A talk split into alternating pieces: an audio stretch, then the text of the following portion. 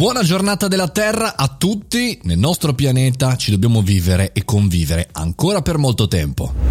Bentornati al caffettino, sono Mario Moroni e vi do il benvenuto in questa nuova giornata, in questo Egia Jov però dedicato alla Terra. In questo podcast cercheremo di capire quali cose ancora non sappiamo di questa giornata e anche di trarne, come sempre, delle piccole conclusioni anche per noi professionisti e imprenditori.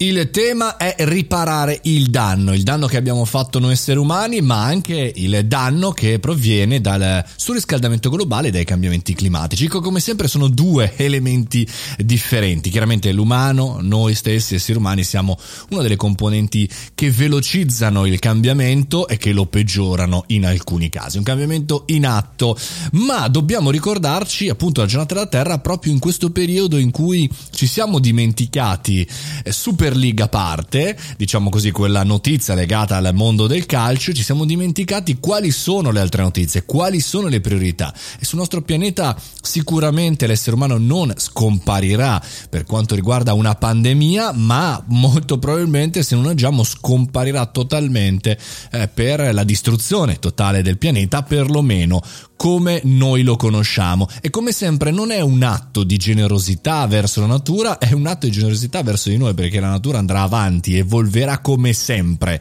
E allora invece di fare i classici approfondimenti naturali, giusti, corretti e naturalistici, io vi segnalo alcune iniziative nel nostro mondo marketing e business che guardano appunto a questa giornata. Per esempio, The Fork lancia un, uno speciale reportage dedicato alla lotta contro lo spreco alimentare, dal titolo Storie da non sprecare. Le storie eh, sono eh, sostenibili, sono alla ricerca eh, di combattere chiaramente lo spreco alimentare che giorno dopo giorno chiaramente vediamo eh, sui eh, nostri canali da tutte le parti. Lo potete vedere su YouTube e appunto da oggi The Fork condividerà il video nativo su Facebook, su Instagram e insomma da tutte le parti. E invece automobile.it fa nella giornata della Terra un approfondimento dedicato alle emissioni di CO2 per scoprire come si calcolano, come ridurre, quali sono i loro effetti sull'ambiente e le alternative più sostenibili. Altra iniziativa interessante è quella di De Agostini che ha organizzato per docenti e studenti un evento online gratuito, molto molto molto carino, ripristinare il nostro pianeta dalle 11 alle 12.30. Chiaramente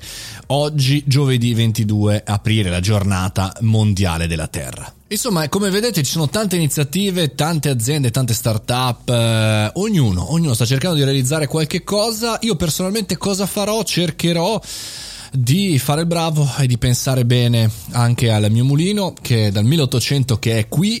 È sicuramente la cosa meno impattante a livello energetico che conosca però insomma non dobbiamo per forza tornare indietro. Bisogna andare avanti e chiaramente percepire e creare il nostro futuro in maniera tale che sia supportabile e soprattutto appunto ecologico e con questo concludiamo anche il nostro Edge Jov. Questa sera alle ore 18 parliamo di branded podcast, per cui collegatevi sui miei social, Facebook, LinkedIn, YouTube, ovunque voi vogliate e ci siamo, siamo lì pronti. Altrimenti domani mattina 7.30 nuova puntata del podcast. Fatti bravi!